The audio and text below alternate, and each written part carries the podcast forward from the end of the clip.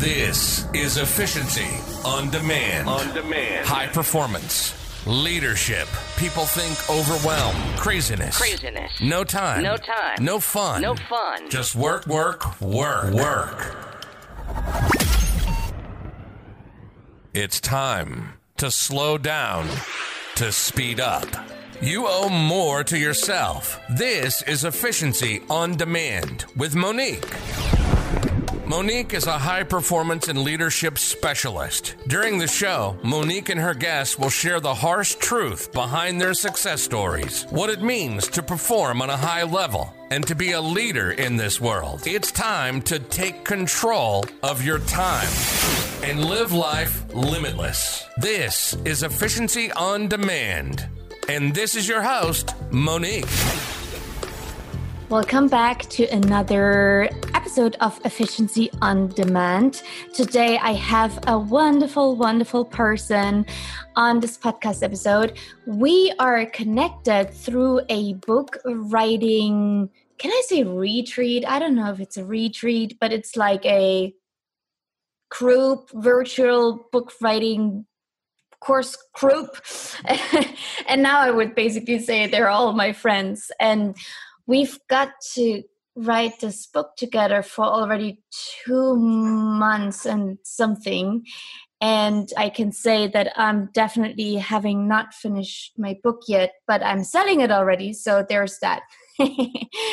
And yeah i love her story. She will share a bit with us today on this podcast which is why she's here. But i want to welcome her to the show first and her name is sharita marshall. Welcome to the show Thank you for having me, Monique. I'm so happy to be here.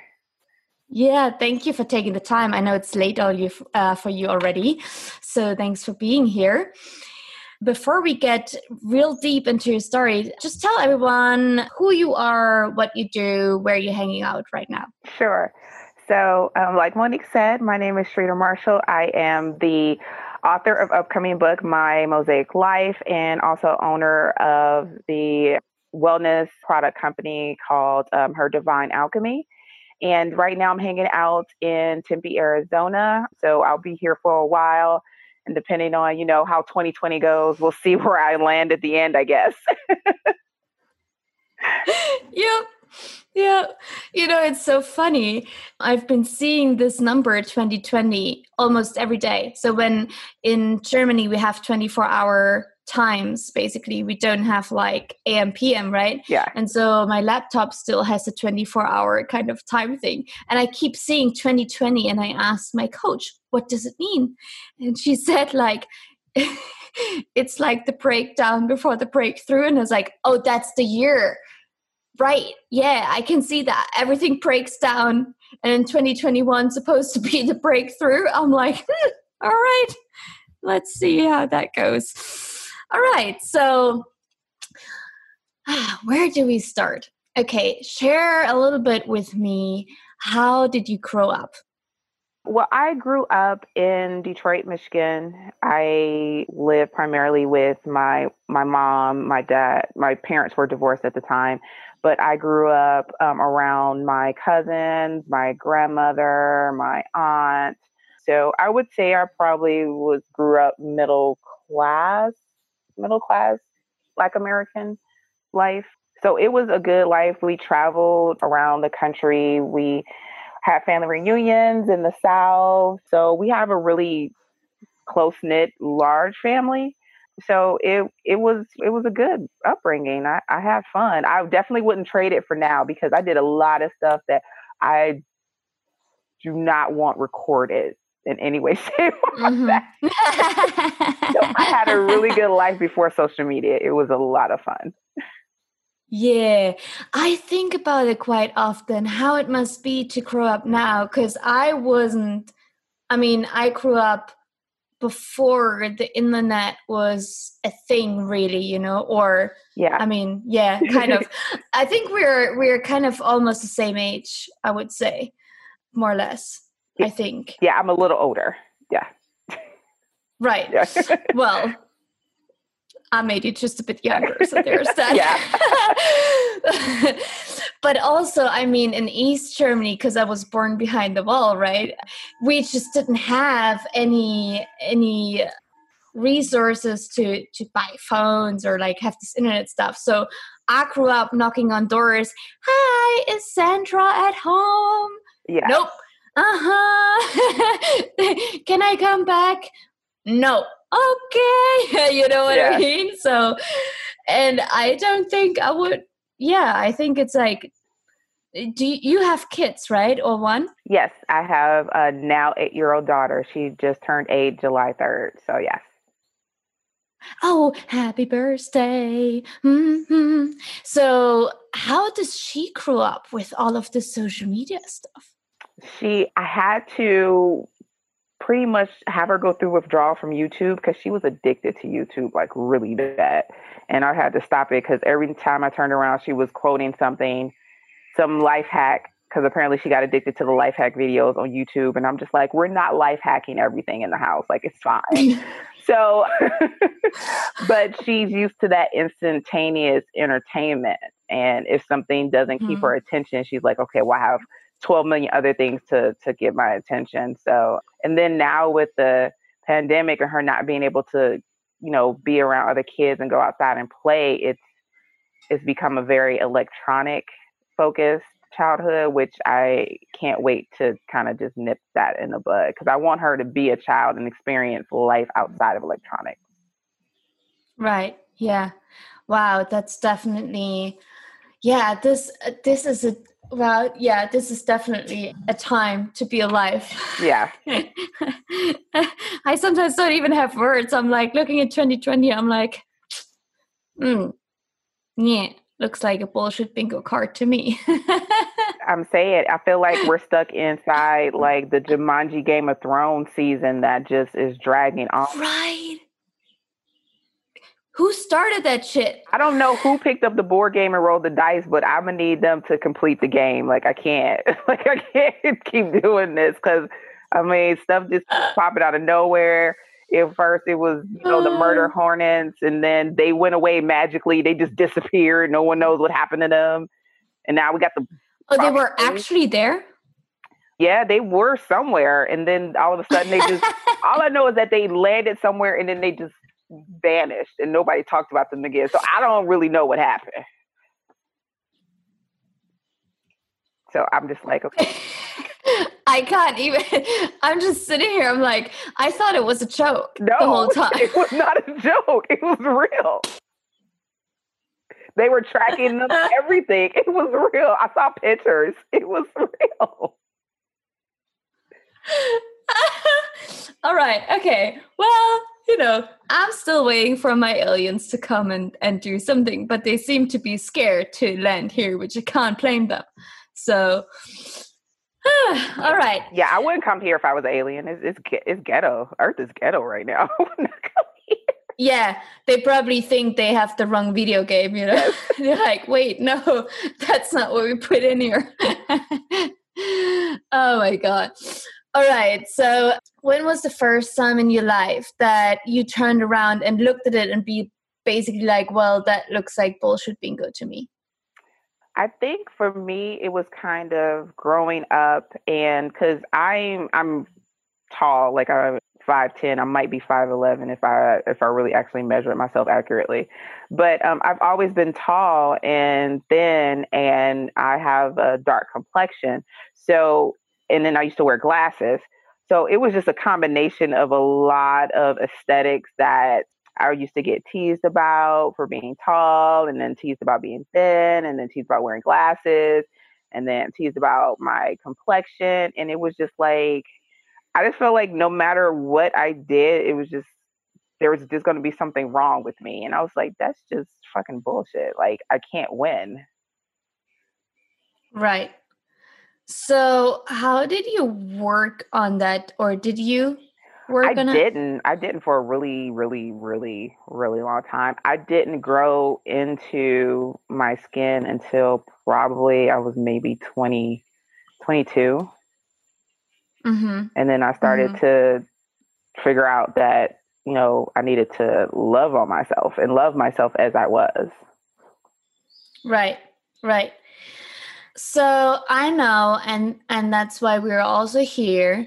There's something that was happening in your life that brought you to the point of having to go through a extensive healing journey, which also brought you to write your book. Yeah. Uh, so tell me about how that started. Well, I had a couple of iterations of therapy. The first time was when my mom took me to group therapy for kids of divorced parents to help me deal with that. And it was more of a kumbaya session. It really wasn't therapy. It was just like, we're talking about our parents that are not together. It's not really okay. So I really didn't think anything of it. And then as I got older and I just started seeing that I was having these patterns with my existence, either in relationships or work or just anything. And I was just realized I was just really unhappy and I was just angry all the time. And I just didn't want to keep feeling that way. And I didn't know how to stop it. So it just kind of got to a point where I tried therapy again, but it was just like, I don't think I was really ready to do the work. And then I hit a wall of very deep depression where it was just like I wasn't suicidal, but I wasn't doing what I needed to do to actually live. I was just existing. And I just got tired of it. I just got tired of just existing. And I knew there had to be a better way, but I just didn't know how to get there. So, mm-hmm. I, and I knew I couldn't get there myself because if I could have gotten there myself, I would have. So that was the first revelation. Like, obviously, I'm not going to be able to do this by myself. So then I really started therapy and we started looking at the patterns of behavior that I had that led to the cycle of relationships and experiences that did not serve me and ended up with me feeling less than or broken or dirty or shamed or whatever it is that I felt. And I learned that a lot of the way I felt was me taking ownership of other people's actions. And that's something mm-hmm. that I could not be responsible for.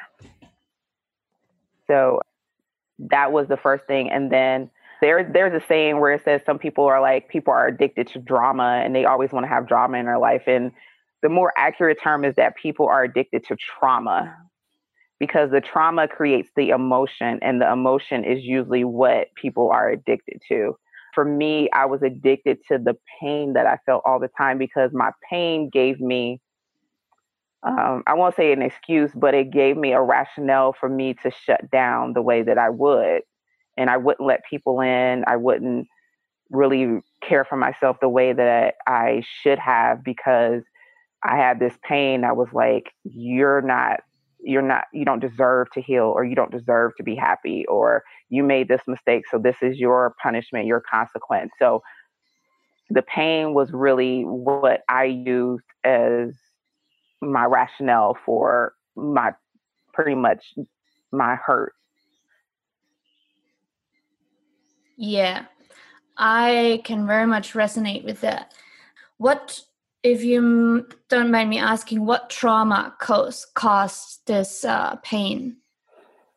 Um, I think it was it wasn't necessarily one trauma; it was a series of traumas. But the one that I was talking about in our group was a sexual trauma. One thing that I know is that most women don't talk about sexual trauma. Part of which is that there is a male version of what sexual trauma is and they equate sexual mm. trauma to penetration and that's not what sexual trauma is. Sexual trauma does not equate sexual penetration. So i amen so I think that's the that's the demon that a lot or most women contend with is that they think, well, I wasn't physically penetrated, so therefore it's not sexual trauma that I experienced. No, it was sexual trauma. It can be sexual coercion, it can be sexual manipulation, it can be sexual uh, abuse without actual penetration. There's so many different aspects of sexual trauma that are not directly connected to being penetrated that women experience and what I said in my book is that I, outside of two women who I have not talked to this about, I don't know a woman in my life that has not experienced some type of sexual trauma. Not one. Yeah.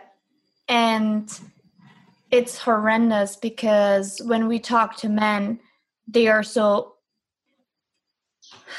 I want to say blind, but it's actually ignorant because we know ignorance is bliss. So mm-hmm. it's really blissful to know that so many women around them are so happy and free and they're so open-minded in the bed in the bedroom. And i'm like no many of them just suppress because they think that's the way to freedom. And that is what they have to do.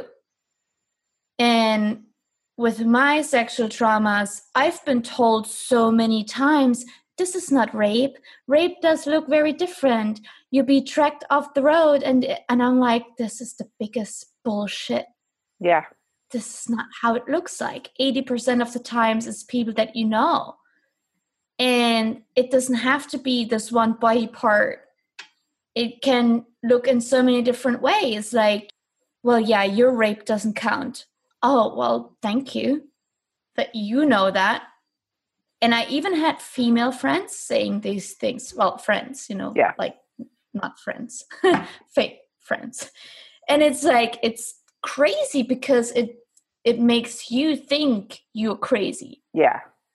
It makes you doubt yourself. It makes you not only feel all of these emotions and go through all of this shit all i want to say 2020 because now for me 2020 is the word for shit show. So it's like it's like all of these things but you then have friends and for those people who don't see us because you can't see us i make like these quote marks. Friends that, that are not friends they are then telling you well you're wrong anyways. You shouldn't be feeling this way. Like nothing happened to you. And i'm like oh my god how can people like so how was it for you when you were trying to acknowledge the hurt and the pain and then i want to take a good guess of you had similar experience with people telling you this is not what happened yeah so for me i had to my therapist actually had to acknowledge what had happened because for me, it was someone that the first time it was someone that I knew, and I didn't. I stopped fighting him because I felt like if I don't fight him, it's not really rape. So in my mind, it was like, okay, well, if if I don't fight him, it's not really rape. Then I'm not the victim. I'm not a rape victim. I'm not a sexual assault victim because women are not supported like that. Like when women go and say they were raped, they're half the time they're either not believed or they're blamed for the assault themselves, saying, "Well, you brought it on yourself. You shouldn't have been out after 9:30. You shouldn't have been wearing this. You shouldn't have been wearing that." It's like it doesn't matter if a woman is butt naked and says she wants it. If she says no at some point, that's it. It needs to stop. It can't be, "Oh, well, you you should not have started in the first place." That's no justification for it. It doesn't matter that's just the same thing. Like if a man was standing there butt naked and he said, I want it, and I'm decided, okay, well, now I must, you know, sodomize you. They're like, oh no, no, no, I can't. I said no. No, it doesn't matter. You were butt naked and you said you wanted it at some point. So if you can't if you can't say the same thing when it's you as a man, then you can't say it as a woman. So for me, it was getting to that understanding that yes, it was a sexual assault and a sexual trauma in the fact that I didn't want it and I felt pressure to do it. And then I didn't know what would happen if I, you know, really said no.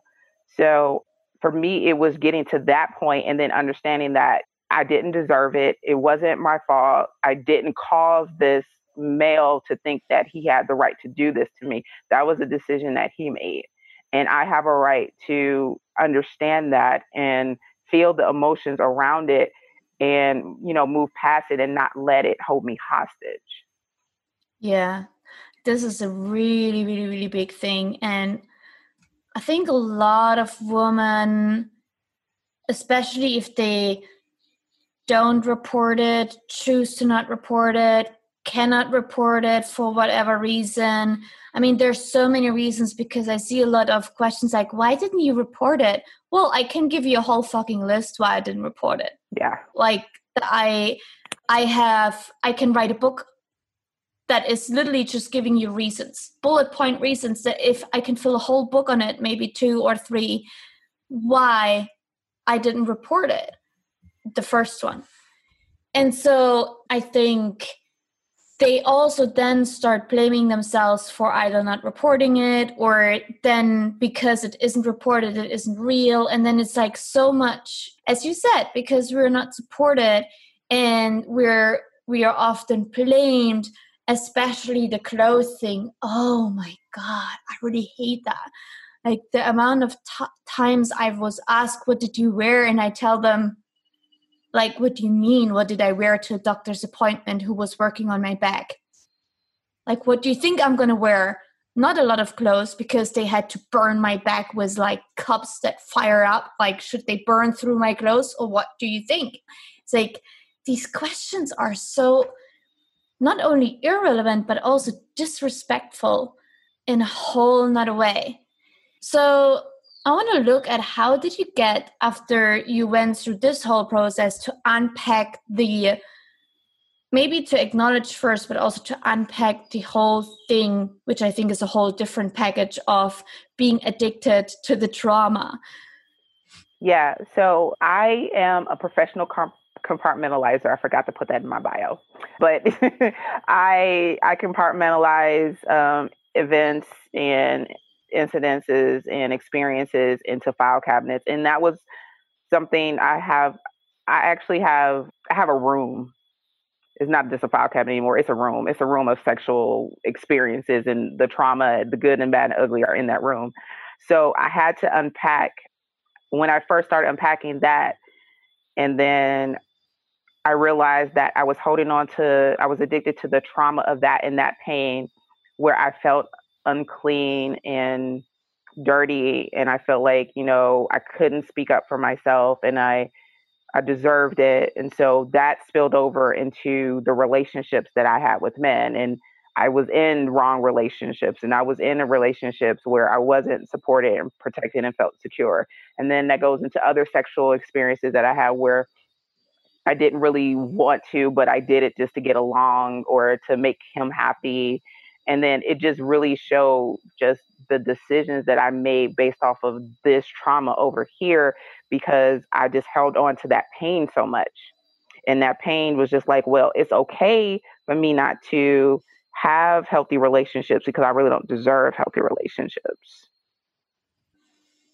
and so yeah it is it, mm. it, it becomes this whole thing where you're just like you look at your choices and you're like okay i made that choice because of this and then i made that choice because of this and then i made that choice because of this and you start to draw the connections to the the trauma and the pain that you hold on to and how that just gives you a justification for the new experiences that you decide to have in life and at some point you have to you have to sever that. Otherwise, you just keep mm-hmm. repeating the same cycle over and over again. And you get stuck in this hamster wheel. You look up one day and you're like, how have I not moved? Yeah. Or been thrown around like this hamster who got drunk yes. in the hamster wheel and just been like in a washing machine kind of thing.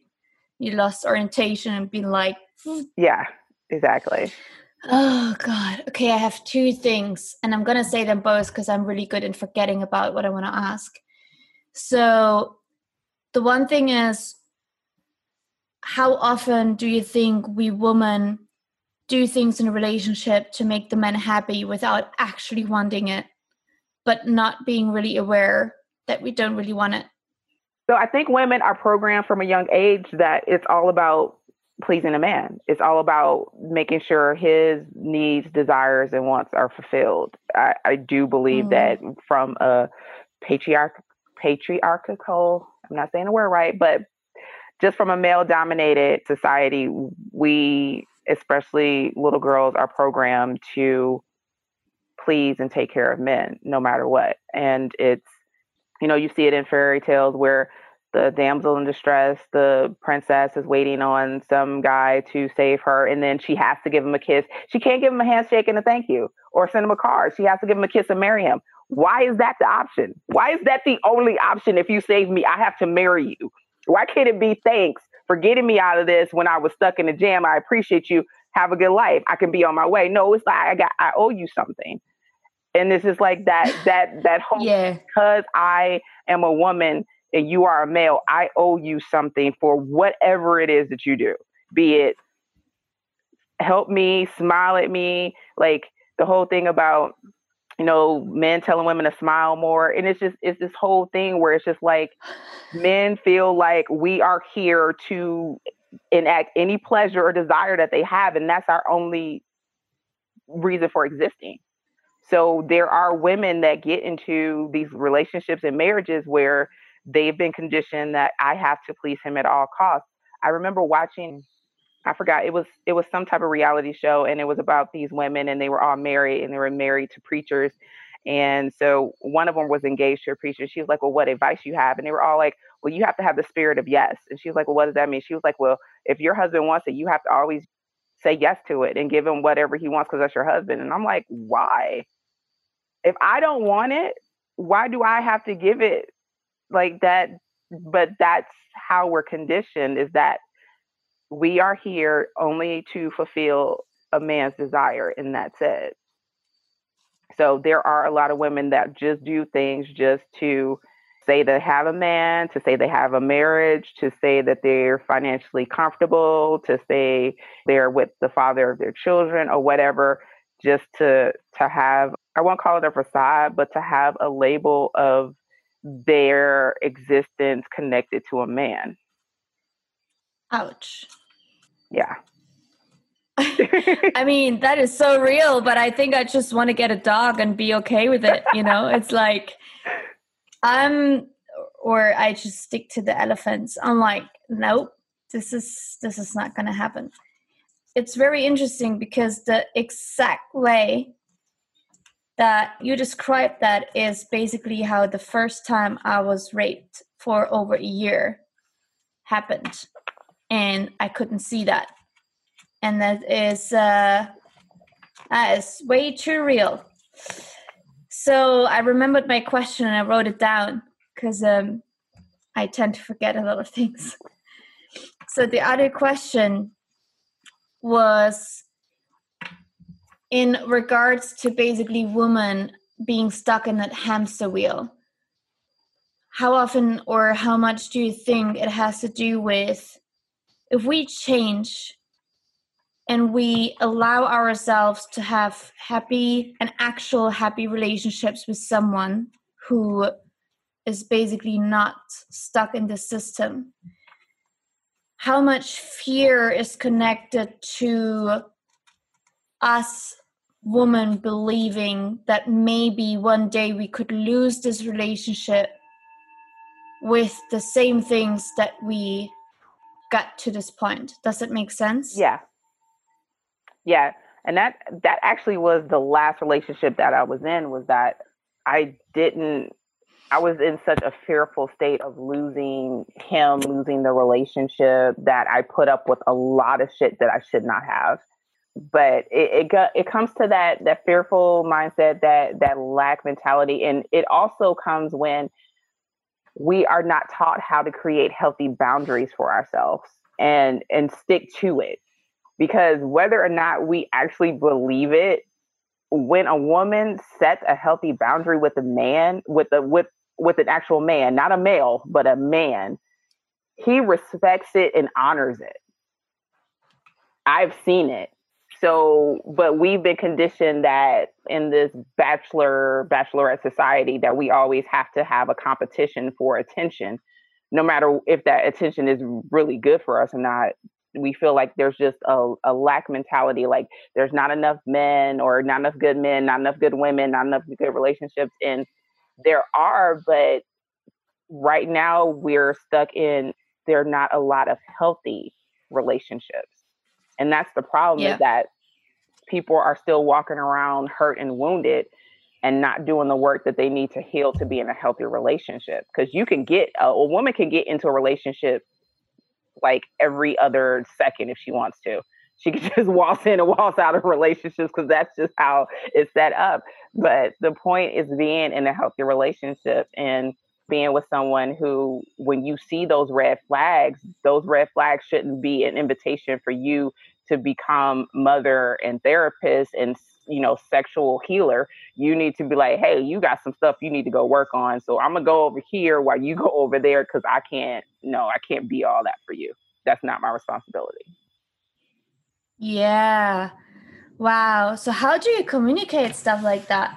Because I mean, I've been there, I've done that, I got all the coffee cups and t shirts, and yet I definitely choose to not be in a relationship because I haven't seen someone who checks all the boxes. Yeah. For me, I I got to the point where it was just like this is the type of relationship that I want to be in. Here here are my deal breakers and I had to be explicit like these are the deal breakers that I have. Right now, I see that you have some anger issues with X, Y, and Z. I can't do that. Like, if you like, I can be your friend, we can be cool. I'll love you from afar.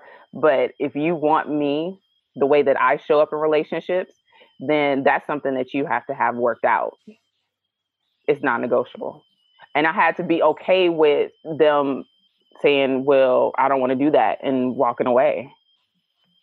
Once I got okay with the walking away, either one of us walking away, then it was just like, well, you know, it's fine. But I had to mm. be clear about what I was willing to accept and what I was willing to not accept in my life. And once I became clear on that, I had to say that I deserve this boundary. I deserve to have this peace. I deserve to have love in this way and I'm not going to accept anything less. And if the person that I'm interested in can't provide that, then that's okay. We're just not going to yeah. be together like that. Yeah, wow. How do you think trauma addiction shows up on a common basis? Obviously, it's different for everyone, depends on the trauma, but let's just say in connection with sexual trauma, because that's what we are talking about how would it often show up? There, what I've seen in not just myself, but having conversation with other women that have gone through sexual traumas is typically a triggered visceral reaction to something. So yeah, so usually trauma trauma induced reactions are usually based on certain triggers. And typically for women that have had some type of sexual trauma, it has to do with touch, some type of visual that they're seeing, if it's like something that's maybe pornographic or someone calling them a certain name or something. Because what I've noticed is that I would have visceral reactions to certain things that under regular circumstances I should not have like gone from zero to 60 in like three seconds. But that was my reaction to it because it triggered something within me. So for most women, they get a label of being an angry woman or a hateful or bitter woman, and it's not really that. That's not what they are, but it's just that they have these triggers, and once they get triggered, that's their gut reaction because they immediately go into a fight or flight mode. And when you have yeah so when you have that fight or flight reaction, then your response is going to be primal. It's either you're going to go off into a rage or you're just going to just bust up and leave. That's your only two options when you go into fight or flight. And that's typically what happens when you have a triggered trauma. So how do you work on these triggers? Or do you actually work on these triggers or do you work on something before? No, I I worked on the triggers because I needed to understand what they were based in. And mm-hmm. so for me it was, you know, anytime a man raised his voice to me, that was a trigger for me. And then I would just raise up, mm-hmm. you know, and I would just be like, so what what we about to do? So, cause you getting real loud with me and I'm about to get real loud with you. so it, it was like that, but I had to realized that my trigger was from you know a male trying to dominate me by being aggressive with me and being louder than me and trying to suppress my voice. So anytime i felt like somebody was trying to suppress my voice i was triggered and i automatically got into that defensive we can go tit for tat. It's up to you how but you're not going to win this. So it, and then for me I, I had to do it in therapy because it's not something that i could recognize myself. Mm-hmm but it, it, did get to a point where I was just like, okay, it, I am having certain kind of extreme reactions to things, and I feel like it's probably not based off of that incident It's something else that's triggering me to react like that. Right. Yeah, I can relate to definitely the the voice. Although I'm really sound sensitive in very different ways through my nervous system, but also like if someone raises their voice, that's definitely in many different ways from many different backgrounds a, a red flag for me. It's I think I have both reactions. The either I snap at you or I walk away or I just do both. Mm-hmm. Snap then walk. Yeah. um so I would like if you don't mind ask another question because I know your book goes deep into your personal experiences. And uh, right now we're in 2020. Uh, we know that's kind of a code word for shit show. And we also know that right now we are having a lot of discussions and revelations around racial issues. Mm-hmm. So I would like to know what you think as a Black woman, how this has been a different experience for you than for maybe white women, as in the support that you get or not get, or maybe have you been, do you feel like you've been more disbelieved? Or the reactions online, can you see a difference there? Yeah. I think for me, the reaction of white women for me has been, and, and I think it's always been, is it's always been worse than white men because um, I feel like most black, especially black Americans, we know where most white men stand because they're blatant mm-hmm. about it. But white women right. have this feminist, you know, live thing where it's like, oh no, I can no, you actually don't. You are stuck in your white privilege and your white, you know, fragility. And if anything tries to come and take away your comfort and your protection, you will use your white femininity as a weapon of death against people of color. You will do that. You will shut down conversations. You will shut down legislation. You put Trump in office, white women. You did that on your own. Ugh. Y'all by your little lonesome selves, y'all went in there and did that against your own femininity. Like you put a man in the office that said he's fine with grabbing women's pussies and he's talking about, you know, his pageantries where he's over teen pageants, but that's okay for you. So for me, my biggest problem has been with the white fragility of white women and their refusal to not even acknowledge the issue, but to really be a force of, system, of systemic change. Yeah. I I just want to suggest every white woman to go back and skip back to another 30 seconds and listen to that again because what a lot of white women don't understand, and I'm sitting here being white, I'm just reminding you guys out there again, just in case you forgot for a second, that I've been through this whole process too of feeling pissed off and being attacked and well no i'm supporting you. So and uh, but then having to see that i didn't fully do that. And and it's been and i think we had this like was it on the call with tesh? Tish tish tesh? Uh, you know the pr lady? yeah. The amazing pr where she spoke about layla f. Saad in her book me and white supremacy. Mm-hmm. And I said, I've done that when it was an Instagram challenge, and that was about like five years ago, five, four or five years ago, that she started that as an Instagram challenge. And she was so excited that she basically found someone who knew Layla's book. And, and so it was like, by this time, I'm going to be really honest, it took me, it was like a, I think it was like a 28 day challenge or something that she put out, right?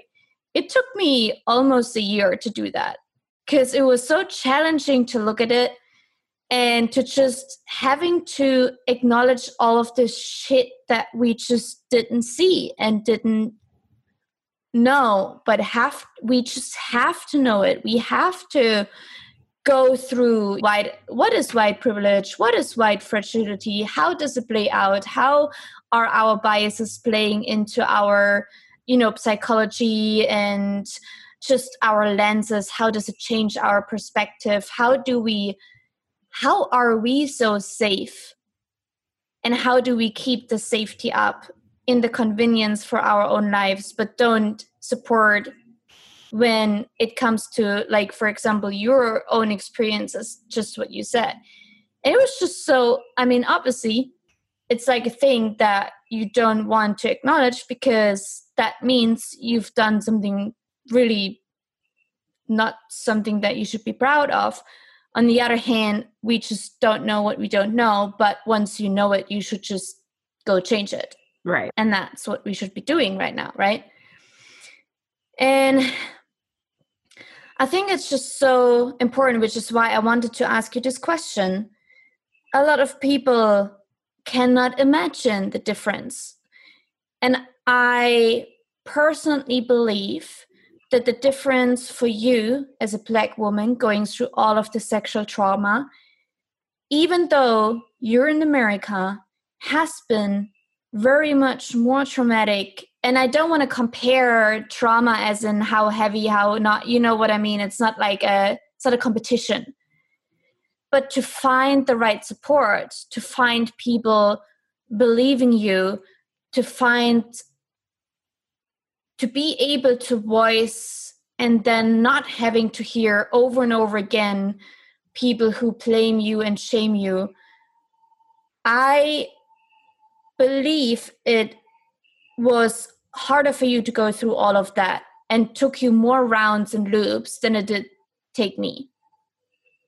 And that to me personally is just another another level of, as you said, systemic racism, an issue that we need to break down because it, it cannot be that there are people who live through trauma and do not get the support, do not find people to believe them, do not have the ability to go somewhere and explain what happened because that brings us to a point where we lose those people at some point maybe. You know what i mean? Yeah and i agree for for black women in america we've been sexualized since we got here and that has never changed like black little black girls are sexualized and looked at as women before they're anytime they hit puberty way before that we have a history of where a white woman will go to the police and say, This black boy whistled at me, and that little black boy will be murdered. But if I am a young girl and I said these white boys raped me, they're like, oh well, you know, we want to, we don't want to mess up their lives. They made a mistake. We want to, you know, let them be okay. But I'm the one that was traumatized. I was the one that was assaulted. But their their comfort is more important than my life and that's been my stance through this whole black lives matter movement is that your comfort is not more important than my life and you need to get out yes. of being comfortable and understand that this is not about your comfort or what you're okay with dealing with this is about we as black people have the right to exist as human beings and have a human experience just like everyone else and the privilege that white people misconstrued is not about you having access to millions of dollars and I don't. It's about you not having to worry about because you're black, are you going to make it home? Because you're black, are you not going to be able to buy a house? Because you're black, are you possibly going to die going to the hospital to have a baby? Because the mortality rate of black women compared to white women is significantly higher in the US than at any point in time in history. That shouldn't be the case, but most doctors think black people don't feel pain, which is incredibly asininely stupid, but that's what they still believe to this day. They think we're, our skin is thicker and we just don't feel pain. So if we say that we're hurting, we're not really hurting that much. We're fine. We can suck it up. We have this, and, and Tam, who's in our group, expresses it great in great, beautiful detail mm-hmm. in her TED talk, Toxic Strength, where we're always have to be strong, always have to deal with stuff, but yet and still that trauma of internalizing toxic strength manifests itself in um, in uh, heart disease and cancer being the number one and number two killers of black women because we go through stuff and we don't have the support to deal with the traumas that have happened not just in our lives but generationally. It's a scientific study that was done that showed that there are mutations within uh, a family's genetic makeup through trauma from slavery where it's passed down that trauma that physical and mental trauma mutates genetically and those things are passed down from generation to generation but we haven't been able to move past it because people act like slavery oh well that ended a long time ago actually no it didn't it just transformed into Jim Crow and then it transformed into segregation and then it transformed into the prison industrial complex and now it's just transformed into white people not giving a fuck. So it's just it, it it's a different name, but it's the same scenario that it just never stopped. So the traumas that we feel are stuff that we constantly have to heal from on a daily basis and our bodies are not designed to con- to systemically and continuously go through trauma. That's not how the human body was designed. Yeah. And i want to just highlight one thing that is that because i feel like people need to understand that this is even a question is that is exactly the issue. You said like as black people you just want to have the same basic rights basically the, the basic existence that white people have and not have to worry to go out not have to worry to be shot when the police is asking for a driver license not to go out after 9 p.m and and not getting home not losing your son when they're jogging and and all these kind of things and basically having the rights to live just like white people. And I want everyone who's listening and who's not black to just think about that because to having even have the conversation in 2020 and to have to ask for that is the issue. That is the issue. That is that is the problem. And we the white people have to help solve this problem. We're the people who are holding this up, and we need to break it. That's just a fact. It's it's and this is just a 2020 bullshit. So I just wanted to highlight that because we know there will always be idiots out there. That's that's a fact. We we can't get rid of all of those although that would be a nice world. We can try that in the next lifetime, maybe. But uh, but I'm talking to the people who are, and I said that in the beginning, in this ignorant state that is so blissful. And we have a black woman in Germany who wrote a book that's called Exit Racism. And it's in German, and she calls it the Happy Land. And the Happy Land is a place where white people live that are so ignorant to all the experience of Black people, people of color, Indigenous people, and their experiences. And they're basically the people who say, like, oh, I don't believe that's actually true. There's no systemic racism, blah, blah, blah, blah, blah, all of this ignorance is bliss kind of thing. And, and she calls it a happy land. And she also says, once you leave the happy land, you can't go back. So I want to invite everyone to leave your fucking happy land because you shouldn't be there don't get to live in a fucking happy land if everyone else around you, black people, people of color, indigenous people, are not able to live in a fucking happy land. So until we create happy land for everyone, you cannot live there. Yeah, burn that bitch to the ground. That's right. like let's burn let's burn shit down. right. So I think uh, sometimes I get into this whole and I think it's a it's a good place to do though because people listen and then and hopefully they don't just push the pause button because they think like no I don't want to hear that. Um, if you don't want to hear that, go back and listen again. That's my suggestion. So, who do you think should be reading your book? I think women, particularly Black women, women of color, that mm-hmm. have ever felt like they, or even right now, feel like they are unseen and unheard.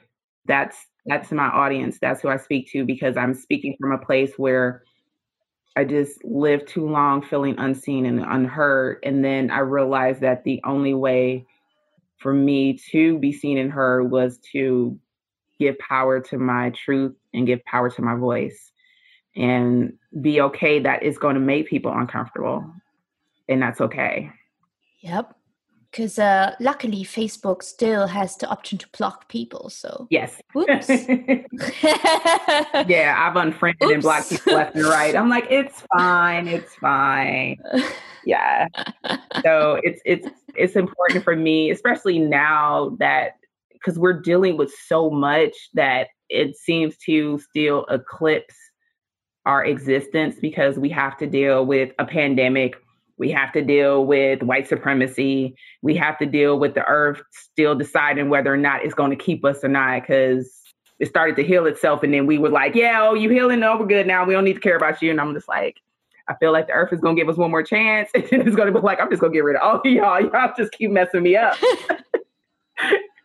or maybe it's going flat now. Right. Like, yeah, I have no idea what's going on. So it's just like you you just deal with so much that you you tend to, and it's not even self care, but sometimes you tend to not acknowledge you and mm. not acknowledge that you are tired, you are afraid, you are exhausted, you are scared, you you know whatever it is that you need to feel you don't really acknowledge that because you're not acknowledging you because you're just dealing with stuff so that's really who my book speaks to. It speaks to my experience of just dealing with stuff and not acknowledging my existence. Yeah i love that so much. I can't wait. I think i bought it already. Yeah i think you did. Yep. Because people can buy it already. Yes. The pre-order where? open yes. You can buy it on my beautifully simple MailChimp site that her divine alchemy I don't. It's a it's a long list, but yeah, I have the. Yeah. Yeah. And it's in in the show notes below that everyone should click today. Yeah. Everyone. Um. And so, what's the full name of the book? Well, the full name of the book, which is not the actual website title, is going to be um, My Mosaic Life My Pain, My Peace, My Promise, My Pleasure, and the Promises of God. So that just kind of breaks up the different elements that make up me and how I have come through this fantastic journey, good, bad, and ugly of life. I love it. I love it. I have two more questions at the end, but the last before we get to the two questions, the last before we get two more is if you could go back in time, would you change anything? I would love myself and be gentle with myself a hell of a lot more than I did and not to say I wouldn't make the same mistakes, but I would I would have loved myself a lot better through them. Mm, I love that. So I think I mean I, I used to ask these two questions all of my guests. So I'm gonna ask them, but one of them may not be uh, actually very relevant to you. I'm still gonna ask it. So in the name of the podcast, what does efficiency mean to you? Efficiency means to really prioritize. Um, there can be no efficiency if there's no priority for things to get done. And that doesn't mean that there has to be immediacy on everything, but there has to be a priority of what comes in and what goes out. And without that that framework, then there can be no efficiency because everything is either important or everything is either not important and you gotta you gotta figure that out. Yep i love that. Okay last question. If you would have to push the reset button but you keep all of the knowledge that you have what are the three things that you would repeat doing so that you can get back to success whatever success means to you i would have found a way to invest in Google. Oh. Now, before now, before it's super expensive. I would have, I would have had my my family. We would have gone in together as a, a company and purchased some land that right now is making a killing, and then I would have made my mom take a lot more vacations in her life before she died. Yeah. Mm. Yeah, I would have. She's going with you now together. Yes. as soon that whole 2020 is over. Yeah, I yeah yeah I, I have to yeah. like as soon as they finish this game of Jumanji, Game of Thrones, we'll be good. As soon as we just go ahead and decide, I feel like the last thing that's gonna happen now is the dragons are gonna come. I don't I don't know where, but I just feel like this is gonna be any second. We're gonna just have dragons. Please don't say it. They're usually in Asia. I'm like, oh my god, should I just lock myself back in here? Oh wow. Sharita, it's been such an honor to talk to you. Thank you so much for opening up your story, your experiences, and all of your insights with us. It's been such a pleasure, and also just really an honor to have you on. Yes, it's been a pleasure for me too. Thank you so much for allowing me to share your space because I, I love you immensely. I think you're one of the most authentic, awesome, intelligent, beautiful, and dynamic women that I have ever met. So I really appreciate you and I appreciate getting to know you and knowing you and calling you a friend. Aw, don't make me cry while I record. Thank you. All right, I need a tissue, and everyone else needs to subscribe to this podcast and check out the show notes and go buy this book Yes, go buy the book. That's what you need to do. All right, everyone, you know what to do. You've been listening to Efficiency on Demand. On Demand. We hope you've learned that you too can unlock your ultimate potential, how to control your time, create some clarity in your crazy life, and how to live life limitless. If you haven't already, make sure to subscribe to the podcast and please follow on Instagram at the Monique Lindner. We'll see you next time on Efficiency on Demand with Monique. Remember to slow down to speed up.